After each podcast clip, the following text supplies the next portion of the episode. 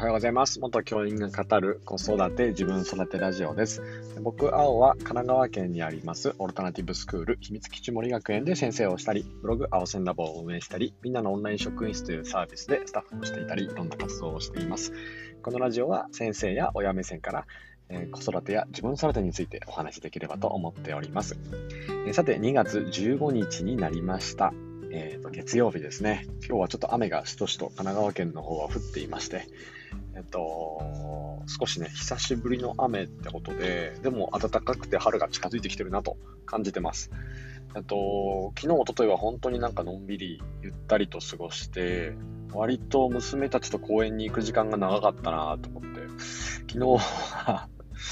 あのー、パパ友ですね、保育園のパパ友たちとその子供たちが集まってて、まあ、子供たちの相手でサッカーを始めたら、えパパ友もめちゃくちゃ動いて、えー、すごい1時間ぐらいですかね、サッカーをやっていて、もう多分今日全員パパ友筋肉痛だと思うんですけど、なんか、ああ、そういう時間も楽しかったなってみんな怪我なくてよかったんですけど、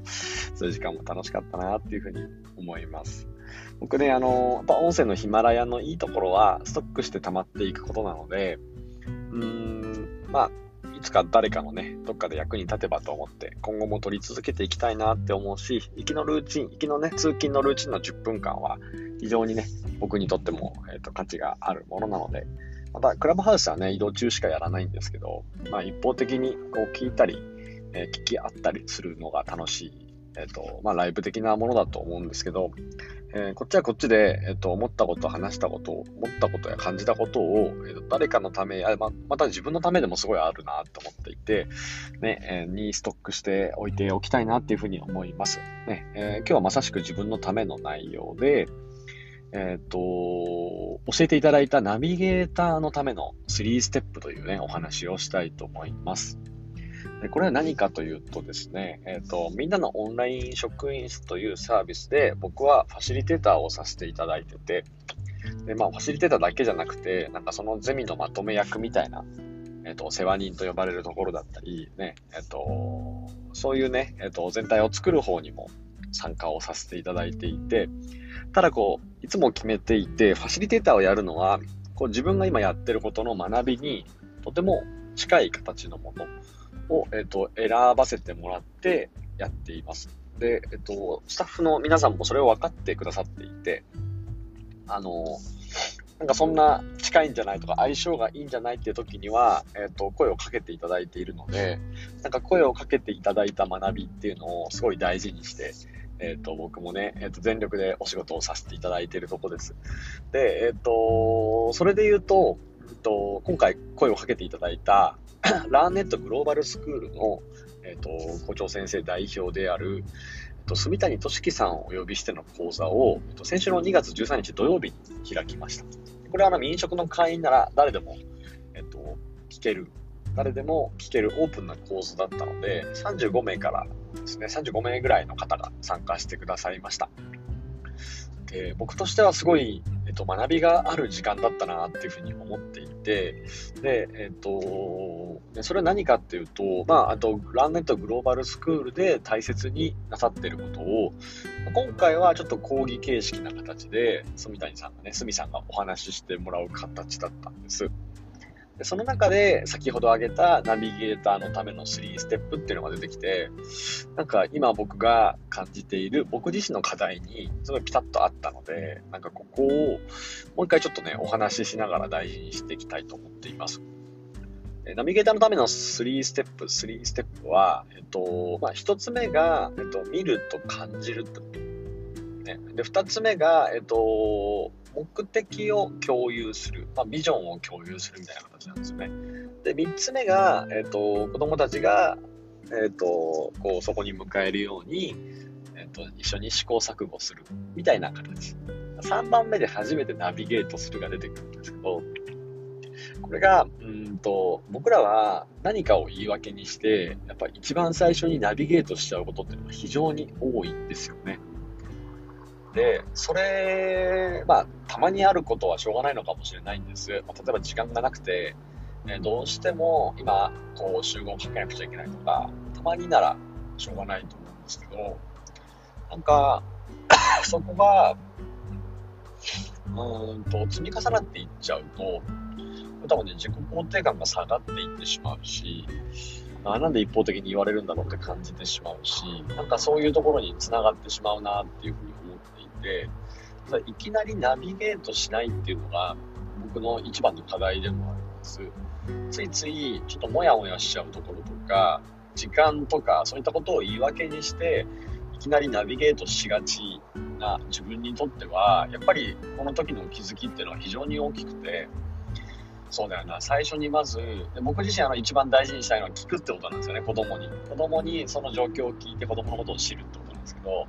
最初に知ったり、その状況を感じたりする、ちょっとそこに時間をかけて理解することから始めていく。ま、そうすると、自分を理解してもらってる人には心を開くので、次のビジョンを共有するところが、えっと、すごくスッと入るっていう話をね、鷲見さんもおっしゃってました。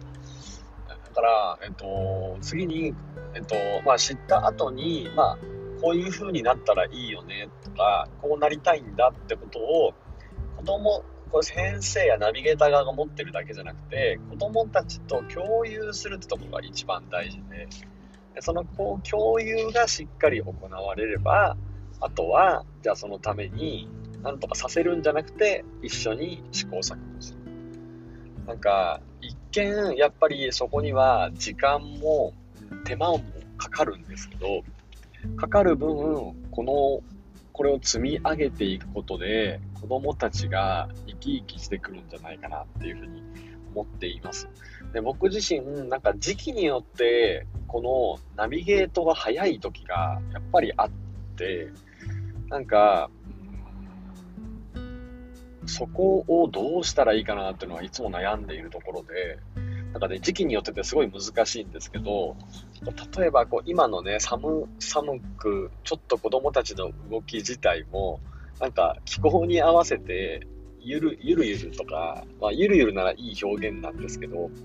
あの、動か、動けない時があるじゃないですか。これで学校の中でもやっぱすごい感じていて、なんか子供たちのそのバイオリズムみたいなのは時間帯とか、えっ、ー、と、季節により時期によっても違うなっていうふうに思っていて、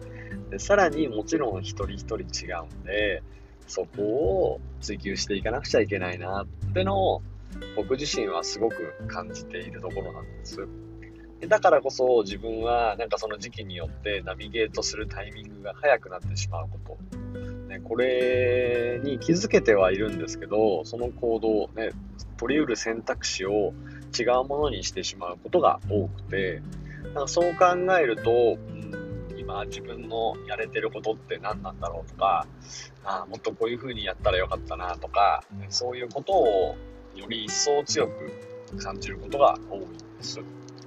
だから、まずは、えっと、その、見ることや感じること、観察すること、良き観察者でありたいなって思ってるし、子供が本当に、えっと、必要なことに、が手を貸すけれど、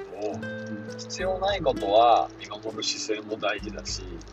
何に関心を持っていて、何が今困っていて、そういう子供のことをよく観察して守っている、そんな先生でありたいなっていうふうにいつも思っています。えでも、できることやできないことが非常にあって、大人だからできるわけじゃないし、